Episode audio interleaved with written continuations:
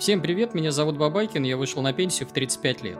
У меня сегодня выпуск называется «Я не боюсь инфляции». Досмотрите это видео до конца, и я расскажу вам, как сделать инфляцию своим союзником. А как перестать беспокоиться по поводу цен.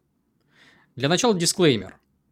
А, у зрителей и слушателей может возникнуть ощущение, что я пытаюсь отрицать инфляцию как явление. Конечно же, это не так. Я ее не отрицаю, я лишь рассказываю о том, как минимизировать вред от инфляции. У меня уже было несколько заметок, статей и видео на тему инфляции. Сегодня дополню. А, например, расскажу, а, как посчитать свою личную инфляцию. В 2022 году на планете наступил кризис. Мы переживаем прямо сейчас инфляционный шок, видим инфляцию в России, инфляцию в США, инфляцию в Европе. А, инфляция вышла из-под контроля, и каждый из инвесторов прямо сейчас должен задумываться о том, как а, минимизировать э, вред от этого явления. Но вообще все охи и ахи по поводу инфляции начинаются с обсуждения ценников. То есть, если мы посмотрим на э, соцсети, то мы увидим там реплики такие, как э, «помидоры подорожали, как теперь жить?», «а сахар? Что с ценами на сахар, вы видели?» Цены на стройматериалы улетели в космос. А ты видел цены на новостройки? Кто их берет вообще? Посмотрите, сколько просят за машины в автосалонах. Это же ужас. Раньше я тоже э, впадал в истерию, в тоску и не понимал, как себя вести и что делать с инфляцией. Больше всего меня расстраивали цены на заправках. Покупка бензина вызывала у меня скрежет э, в зубах. А несколько лет назад я продал последнюю машину, пересел на такси и метро. Э, информационные таблички на заправках меня больше не пугают. Теперь для меня это просто цифры. А, я, конечно, понимаю, что транспортные расходы а, занимают существенную долю в экономике, и они учитываются в формировании цен на товары или услуги. Но мозг, а, мозг перестает испытывать чувство тревоги. И я напомню, что у нас тревога, именно тревога в первую очередь, приводит нас к бедности. Опять же, пересмотрите серию моих роликов о психологии. Теперь давайте обсудим природу инфляции. Вообще простые обыватели воспринимают инфляцию как что-то очень плохое. Их, конечно, можно понять. Они видят изменение цен и пытаются искать виновников. Кто-то видит заговор нашего правительства, бизнесменов, торгашей, а кто-то винит во всем печатные станки американцев, европейцев, заговор масонов и так далее. А все эти мысли вызывают у нас гнев. Что нам дает этот гнев? А, ничего, он не спасает нас от инфляции. Гнев снижает наши умственные способности – я еще не встречал человека, который бы оставил гневный комментарий э, в статье или ролике об изменении цен, и это хоть как-то помогло бы ему. Еще есть такое явление, как высокомерие. То есть, например, богачи любят говорить, что э, инфляция – это налог на глупость. Э, я так не считаю, потому что инфляция затрагивает в том числе и умных тоже, и богатых тем более. Мое мнение, инфляция всех нас заставляет шевелиться. Это то, без чего не может жить современный капитализм. Э, и злиться на подобные явления, скорее всего, не стоит. А, ну, мне кажется, что э, воспринимать инфляцию можно и нужно как часть атмосферы. То есть мы ею дышим. Да? Это можно сравнить с выхлопными газами в городе. А, то есть, с одной стороны, мы хотим комфорта, комфорта городского жителя, но при этом вынуждены из, ради этого комфорта терпеть вот те самые выхлопные газы, и наша задача сводится к тому, чтобы минимизировать вред от них. Подсчет изменений инфляции начинается с введения термина среднего россиянина, то есть сферического коня в вакууме, а то есть никого. Вот возьмем двух людей. Первый человек – это студент, вегетарианец, живет в съемном жилье, машины не имеет, из развлечений у него поход в кино раз в неделю и компьютерные игры. И сравним его с каким-нибудь богатым дедушкой, которого проблемы со здоровьем, а значит дорогостоящее лечение – а, он а, строит дом прямо сейчас в Подмосковье, ездит на своей а, дорогой машине, любит закинуть за воротник, опять же, дорогим алкоголем, и несколько раз в год путешествует. Вот у этих людей очень сильно будет отличаться структура инфляции. У каждого из них будет своя уникальная величина инфляции, а у каждого будет свой уникальный взгляд на инфляцию. И сравнивать этого ну, ну никак нельзя. А дальше у нас возникает нелюбимый всеми Росстат – и традиционные попытки наехать на него. А как Росстат считает индекс потребительских цен, ИПЦ? ИПЦ представляет собой среднее значение опять. И людям становится очень просто сказать, что все, что они публикуют, это ложь. А Росстат озвучивает средние значения в стране, где никто не является средним. И это всегда не будет стыковаться с нашими цифрами и, что еще более важно, с нашими ощущениями. А реальная инфляция всегда больше, чем Росстатовская, кричат люди в соцсетях. А я спрашиваю, а у кого? У человека, который находится за чертой бедности, скорее всего, да. У финансово безграмотного, наверное, тоже да. У человека, который не хочет перестать быть мишенью, однозначно да. А у меня, например, личная инфляция намного ниже Росстатовской. И это не шутка.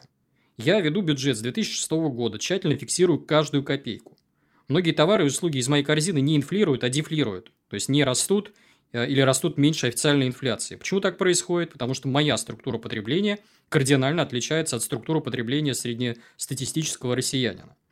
Ну, например, продукты, э, которые наиболее подвержены инфляции, в моей корзине занимают ничтожную долю, менее 7%. Поэтому даже разовое двукратное повышение цен не ударяет сильно по моему кошельку. А, могу привести еще несколько примеров. Аренда. А, я снимаю квартиру сейчас. Она не дорожает больше 10 лет. Абонемент фитнес-клуб не дорожает больше 10 лет. Интернет практически не дорожает. Связь тоже не дорожает. А, электроника. Многие позиции вот все эти годы не росли, а некоторые даже дешевели.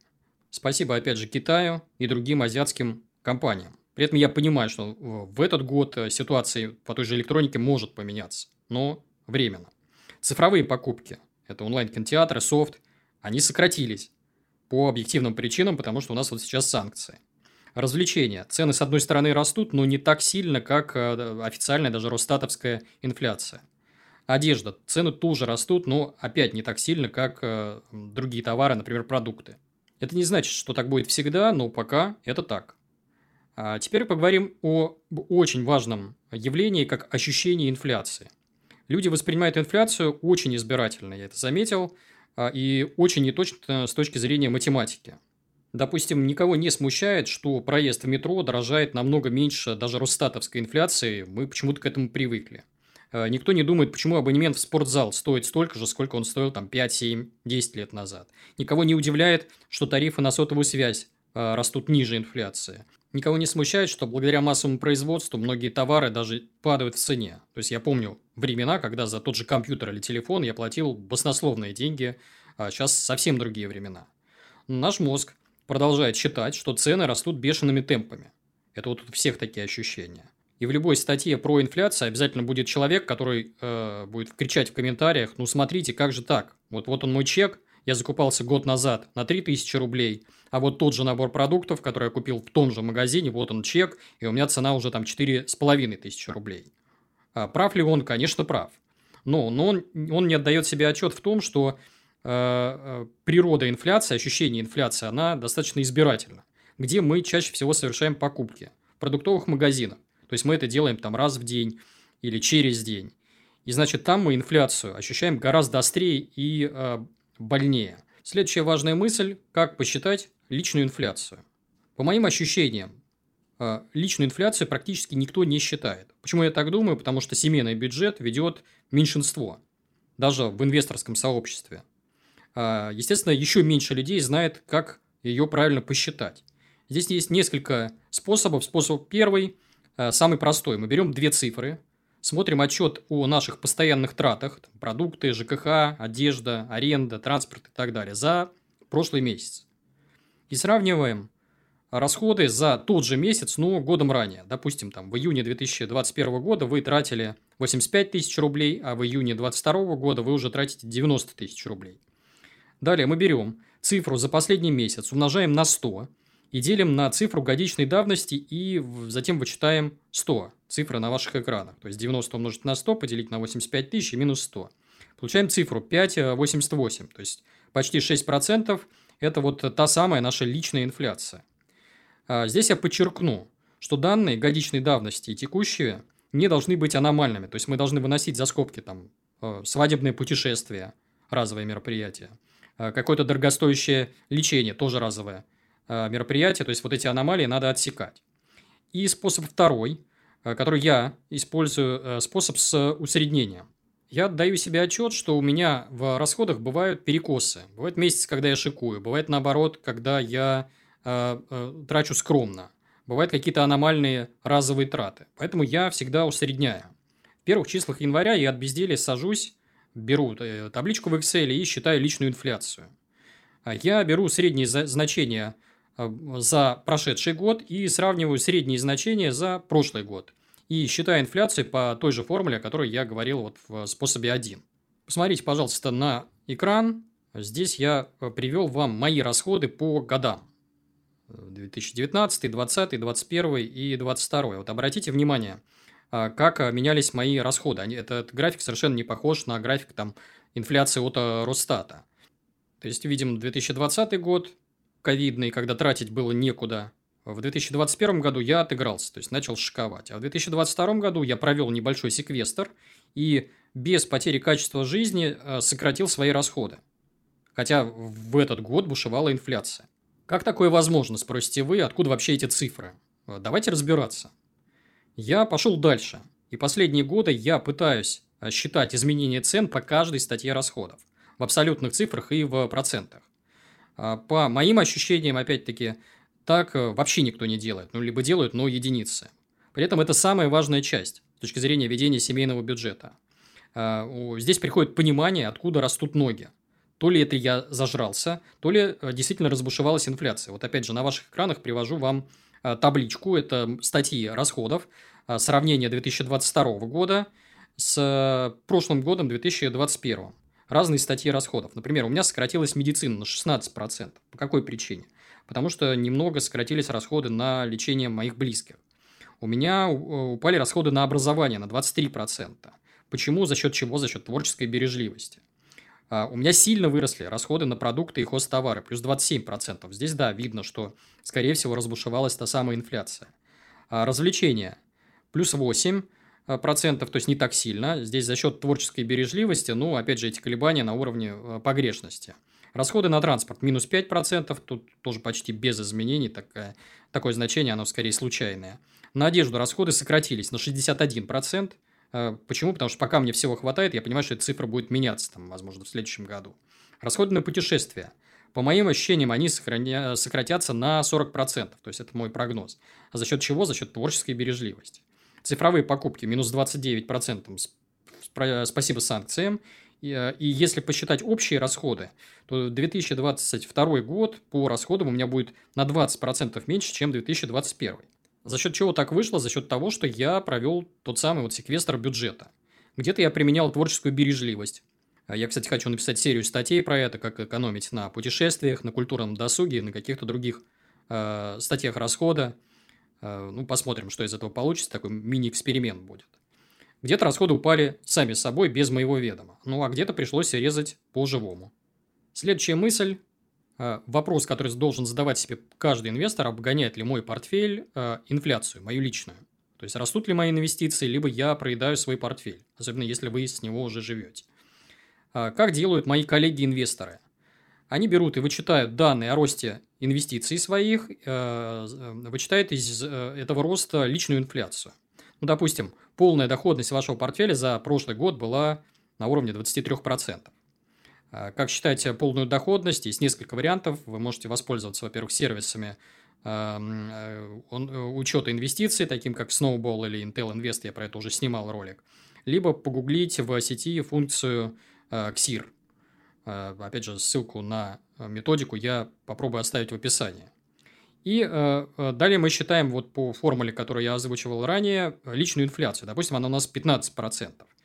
А, можно обрадоваться и, сделать для себя выводы, что вы обогнали личную инфляцию. Если же нет, то это пища для ума. Мне такой подход не очень нравится. Расскажу, как делаю я. Проще и нагляднее. Я задаю себе вопрос другого толка, хватает мне или нет. То есть, маленькие частные инвесторы могут вообще не высчитывать личную инфляцию в процентах. Эти цифры, они скорее сбивают с толку и не дают полного понимания, что у вас происходит. Я не сравниваю доходность портфеля а, с ростом инфляции. Это долго и муторно. Я смотрю чуть по-другому. То есть, я смотрю на денежные потоки, входящие, на мои траты. А вот личный пример. Опять же, на ваших экранах а, табличка. 2019 год, 2020, 2021, 2022. Синим у меня показаны расходы, а оранжевым мои доходы, то есть входящие денежные потоки. Что мы здесь видим? Мы здесь видим очень важный показатель, что мои доходы сильно обгоняли мои расходы. То есть мне всегда хватало, у меня всегда оставались излишки, и эти излишки я мог потом реинвестировать. Очень важный показатель. То есть здесь вот на этой таблице видно, что и портфель я не проедаю. Теперь давайте обсудим еще одну важную мысль – наши привычки. Я пришел к выводу, что человек тратит столько, сколько он привык тратить. И если мы будем менять наши привычки, то мы будем менять, э, снижать, например, наш уровень инфляции. Расскажу вам э, историю про то, как мы с супругой покупали на рынке рыбу. Э, то есть мы готовились к застолью семейному, поехали на оптовый рынок закупаться, в том числе и рыбой. И вот я хожу такой по рынку с тележкой на автопилоте, слушаю в наушниках какую-то книгу, а супруга подходит к рыбному отделу. Ей взвешивают две рыбины, и продавец объявляет э, цену 18 тысяч рублей. Тут у меня уже включается какое-то критическое мышление, глаза на лоб лезут, я говорю, что? 18 тысяч рублей за две рыбины? Это какая-то очень золотая рыбка получается. Продавец говорит, что э, ценник очень хороший, в э, обычных магазинах рыба стоит там, килограмм чуть ли не под э, 2000 рублей. Э, я задаю вопрос супруге, я говорю, а зачем нам это? Она говорит, ну как же, мы привыкли э, есть красную рыбу. Я говорю, допустим, привыкли, но э, когда мы ее привыкли есть? Ну, последний может быть там лет 5 или может быть 10 лет. То есть, если сравнивать там э, текущие времена и, например, события там 15 лет назад, то я не помню, что у меня на столе там красная рыба была э, там, через день. В итоге мы пришли к компромиссу. Взяли одну рыбину. С одной стороны, э, не нарушили свои привычки, с другой, вот эта вот э, цифра, там, 18 тысяч рублей, она сократилась вдвое. То есть, даже мне, с учетом моих доходов, я понимаю, что платить за рыбу там почти 20 тысяч рублей, это как-то уже многовато. И вот здесь я э, всех нас подвожу к важной мысли, что высокая инфляция – это наш личный выбор. Можем ли мы управлять инфляцией? Рустатовской, скорее всего, нет, а личной – точно да. А, пример, опять же, э, с рыбой показателен, я приведу еще несколько примеров. Может быть, я понимаю прекрасно, что после прослушивания ролика будут зрители, которые подумают, что я идиот, что без определенных благ ну, никак нельзя обойтись. А кто-то, э, собственно, ролик для них задумается, точно ли это инфляция или мне нужно просто немножко умерить свои аппетиты. Пример первый. Нужен ли вам автомобиль? Я уже снимал ролик про это, ссылка в подсказках и в описании. А я в том ролике рассказывал, как я сменил автомобиль на метро и такси. И мои расходы на транспорт с тех пор сократились в три раза. И после этого сильно не росли. Билет в метро сейчас стоит 46 рублей. За эти деньги я попадаю в теплый э, э, дворец, по сути. Далее сажусь в чистый современный вагон, который везет меня через всю Москву. И все это время я еще э, подключен к э, высокоскоростному интернету. Тарифы, конечно, индексируются, но на смешные суммы. То есть, э, я понимаю прекрасно, что вот эта вот услуга за 46 рублей, она, конечно, должна стоить сильно больше. Вот этот вот комфорт и возможность добраться из точки А в точку Б. Такси то же самое, оно как стоило копейки, так и стоит. Качество поездок при этом скорее даже улучшилось. И здесь каждый из нас должен задаваться вопросом, нужен ли мне личный транспорт. Я могу понять людей, у которых определенные условия и ситуация. К примеру, многодетная мама с тремя маленькими детьми. Или человек, который живет в сельской местности. А, или в каком-то маленьком городе. Или у него машина используется как средство производства. Вот всех этих людей я могу понять. Но я не понимаю там одинокого молодого человека, девушку, а, который живет в городе-миллионнике, который перевозит свое тело на офисную работу туда и обратно. Зачем этим людям машина? Я не понимаю. Это вот тот самый наш личный выбор. А, и, да, человек говорит, мне нужна машина, тогда ему придется иметь дело с инфляцией, придется переживать о бензине, о ценниках на заправке, доплачивать из своего кармана каждые 5-10 лет при попытке там сменить автомобиль. Еще один классический пример. Давайте вернемся к любителям хранить чеки. И вот такой человек пишет, но моя продуктовая корзина подорожала вдвое, о чем ты вообще говоришь? А я задаю встречный вопрос, а что вы покупаете и как вы покупаете? Может быть, дело не в инфляции? Опять же, на примере э, разберу. Берем два э, магазина продуктовых, лента и пятерочка. Я э, вижу вот траты, да, а если мы с супругой выходим из ленты, то средний чек у нас там, я не знаю, в районе 5000 рублей. Выходим из пятерочки, средний чек около 3000 рублей. Говорит ли это нам о том, что цены там в пятерочке меньше, чем цены в ленте? Да нет, конечно. А здесь работает совершенно другое явление – это то, как мы покупаем современных э, супермаркетах. Я вам рекомендую здесь книгу Пако Андерхилла э, «Почему мы покупаем». Я ее читал лет, наверное, 7, может быть, 10 назад. И там рассказывается, как в большом супермаркете за счет правильной выкладки, за счет каких-то скидок, акций и других хитрых приемов нас заставляют совершать лишние покупки. Именно поэтому э, лента э, вынимает из нас за каждую, покупку там, 5000 рублей. Э, здесь какой выход? Э, либо ходить в ленту строго со списком – либо просто отказаться от больших супермаркетов. А что здесь еще может быть? Вот какой прием можно использовать? Например, а, если у вас ожидается какое-то большое застолье, день рождения, Новый год или еще что-то, пожалуйста, к вашим услугам а, продуктовые оптовые рынки, тот же Food City. Вы можете там накрыть поляну с ценником процентов на 20, на 30 дешевле. Или третий вариант – смена пищевых привычек. Я э, почти год назад перестал есть мясо и птицу, э, которая выращена в промышленных условиях. Сделал это я по другим причинам, изучал болезнь своей мамы и пришел к выводу, что э, кстати, такие продукты на моем столе могут привести к раку. Возможно, я заблуждаюсь с точки зрения медицины и здоровья, но это уже совершенно точно сказалось на моем кошельке. То есть я получаю приятный бонус снижения расходов на продукты. Почему? Потому что э, овощи все-таки обходятся дешевле, чем мясо и птица. Следующий пример – это увлечение э, ремонтом и стройкой. Это вообще мое любимое занятие наблюдать за тем, как мои коллеги-инвесторы стреляют себе в ногу.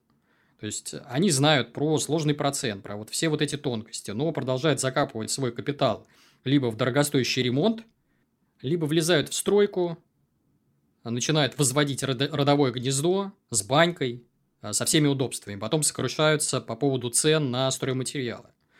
Нравится им устраивать ремонт, да пожалуйста, но а, здесь придется переживать по поводу вот тех самых цен на стройматериалы, потому что они растут с бешеной скоростью. При этом я получаю те же блага, что и они. Я э, долгое время, там, 5 лет жил в арендном доме в лесу со всеми удобствами, с ремонтом и так далее. А сейчас я живу в удобной квартире, опять же, с ремонтом. И э, э, цена аренды, в моем случае, она не меняется уже э, почти 10 лет. Вот я вам привел несколько примеров. Я прекрасно понимает, что это не догма, что кто-то не может жить, э, к примеру, без уюта, кому-то ну никак нельзя обойтись без машины, кто-то привык путешествовать по миру. А здесь можно внедрить универсальный принцип, без чего я не могу обойтись. А, на своем примере разберу. Я оставил только то сейчас, без чего мне действительно плохо живется. Не убирал то, что приносит мне счастье. Пример. А, ну, покупка шмоток и гаджетов вообще меня не трогает. То есть, э, я без этого спокойно обхожусь. А путешествия, да, это, конечно, важная статья расходов, но это не самое главное в моей жизни. А вот, например, культурный досуг – это та статья расходов, к которой я э, подхожу очень осторожно. Без этого я вообще никак не могу. Я отдаю себе отчет, что э, я должен выбираться в какие-то культурные места, театр, балет, опера, футбол, хоккей, музей, неважно. Хотя бы один, а лучше два раза в неделю – и мне не хочется от этого отказываться совсем. Здесь я уже пытаюсь применить э, принципы творческой бережливости. Благо, культурный досуг сейчас в Москве стоит копейки. Цены на многие мероприятия, например, музеи, не растут э, годами. Теперь хочется поговорить про инструментарий. У нас есть несколько инструментов, они уже вам многим известны, которые помогают нам избежать э, э, влияния инфляции. Это акции, которые часто обгоняют инфляцию более чем на 2%. Это долговые инструменты, например, облигации, которые обгоняют инфляцию на 1-2%. Это товарные активы, например, золото, а, которые балансируют на уровне инфляции и иногда ее обгоняют.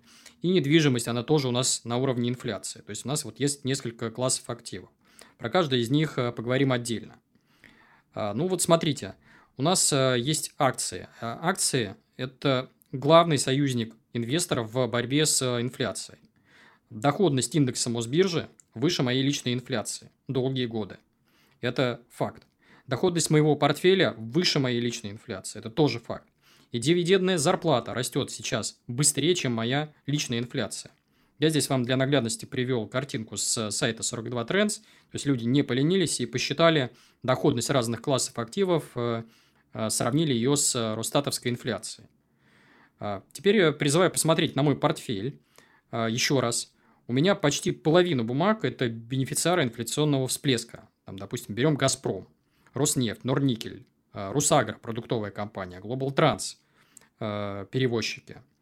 энергетики, отчасти, там, Росгидро, УГК-2, Ленэнерго. Тут, конечно, с оговоркой, но они тоже отыгрывают инфляцию. Как все это работает? У нас растут цены, вырастает выручка и прибыль компаний, которыми я владею, соответственно, вырастают мои дивиденды. Да, бывает так, что это происходит с небольшим лагом, может быть год, может полтора-два, но портфель в итоге все равно догоняет и потом перегоняет инфляцию. Следующий инструмент – это облигации с защитой от инфляции, так называемый ОФЗ-ИН. Это отдельный класс ОФЗ, номинал которых индексируется на размер инфляции с задержкой в 3 месяца. Э, чем выше инфляция, тем выше номинал. Э, этот инструмент позволяет с большой вероятностью защищать капитал инвестора от инфляции. Сейчас у нас на рынке котируется, по-моему, 4 выпуска 52001, 52002, 52003 и 52004. И вот э, этими инструментами можно разбавить свой портфель, чтобы э, сократить влияние инфляции. Еще один класс активов – это, конечно, недвижимость. Я уже говорил, что я один из немногих, кто радуется повышению цен на помидоры в супермаркетах. Почему? Потому что у меня в портфеле есть коммерческая недвижимость, я владею объектами э, коммерческой недвижимости, сдаю помещение магазинам «Пятерочка», «Перекресток» и так далее. Я уже про это снимал ролик, повторяться не буду, ссылка в подсказках и в описании. Здесь принцип тот же. У нас растет арендная ставка, э, она зависит от э, выручки магазинов. Да? Растут цены на продукты, растет выручка магазина, растет арендная ставка. То есть, это инструмент, который тоже помогает защищаться от инфляции. Какие инструменты не спасают нас от инфляции? Конечно, в первую очередь, это матрасные деньги. Вот когда я вижу вопрос, а что мне покупать, доллар, евро или, может быть, рубль, я отдаю себе отчет, что этот вопрос, он лишен сегодня смысла, потому что все эти валюты с точки зрения инфляции, они опасны. То есть, хранить деньги под матрасом – это глупо, просто глупо. Вот вам для наглядности картинка на ваших экранах – где показывается вот доходность э, э, рублей, евро и долларов относительно инфляции. Все эти инструменты проигрывают в долгосроке э, даже Росстатовской инфляции. Что еще нам советуют некоторые эксперты в кавычках? Например, они предлагают покупать что-то в прок. Там срочно идите, покупайте стройматериалы, одежду и так далее, а то потом все будет дороже.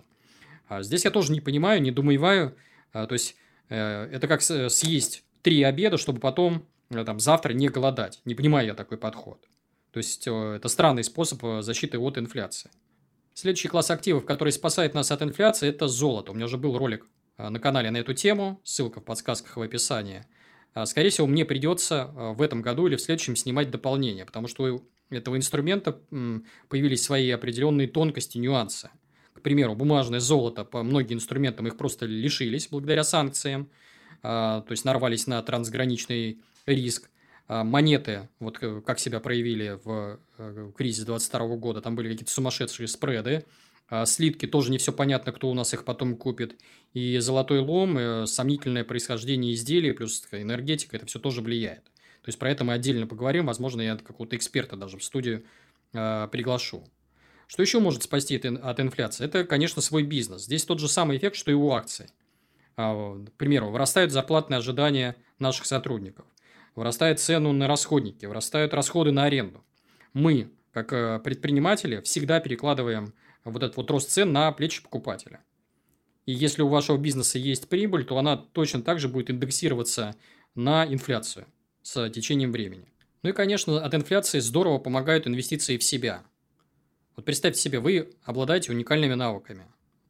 Вы крутой продавец, или айтишник, или инженер, или автослесарь, или сантехник, неважно. Вы обладаете востребованными навыками, и при любой инфляции ваш труд будут оценивать по достоинству. Даже если деньги завтра обесценятся в 100 раз, э, точно так же подрастут и ваши доходы. Теперь давайте поговорим отдельно о скептиках. У меня вот в прошлой статье, которую я писал про инфляцию, были реплики следующего содержания. Если я ничего не трачу, инфляция ноль. А мне что, теперь питаться воздухом? А на кладбище инфляция ноль. А что вы дальше предложите? Вместо метро передвигаться э, пешком? Э, то есть, вместо того, чтобы глубже изучить вопрос, такие люди выплескивают свой гнев и ищут врагов извне. Я считаю, что нет никакого смысла сокрушаться по поводу цен. Все это вызывает только тоску и депрессию и снижает наши когнитивные способности. А, а, Еще я считаю, что нет никакого смысла спорить об инфляции, если вы, например, не ведете бюджет да, семейный. Не посчитали личную инфляцию, не посчитали рост своих доходов. А, почему? Потому что ощущения в этом случае однозначно вас подведут. То есть вот этот вот диалог с обладателем прошлогоднего чека, он просто не имеет смысла, это беспредметный разговор. А, еще иногда говорят, а что делать тем, у кого пол зарплаты уходит на еду? А, здесь нужно думать над доходами. У меня уже было несколько роликов на эту тему, про зарплату, про карьерный рост, про бизнес. А, ссылки я приведу в описании. И в этом году я выпущу еще несколько роликов на эту тему. Давайте подведем итоги. Инфляция – это, конечно, реальная угроза. Но я считаю, что не надо быть мишенью, мы должны все защищаться. Однозначно инфляцию надо уважать но бояться ее, наверное, не надо. Мы не можем спастись от инфляции, не инвестируя и не повышая нашу финансовую грамотность. И я настаиваю на том, что инвесторы переживают инфляцию намного легче, чем а, простые обыватели. Поэтому призываю вас начать инвестировать, и вы однажды себе скажете, что вы тоже не боитесь инфляции. Это все, что я хотел сказать на сегодня. Призываю зрителей и слушателей подписываться на мой телеграм-канал – а, ссылка в описании, QR-код на ваших экранах. В Телеграме я выкладываю контент, которого нет и никогда не будет в YouTube. Еще я, конечно, призываю подписываться на мой YouTube канал, а, ставить лайки к этому видео. Если вдруг заблокируют YouTube, не переживайте, я весь свой архив видео заливаю в Дзен и во Вконтакте. А, ссылки будут в описании, там тоже обязательно подписывайтесь. У меня есть две книги. Одна из них называется «На пенсию в 35 лет», вторая «Fuck you money».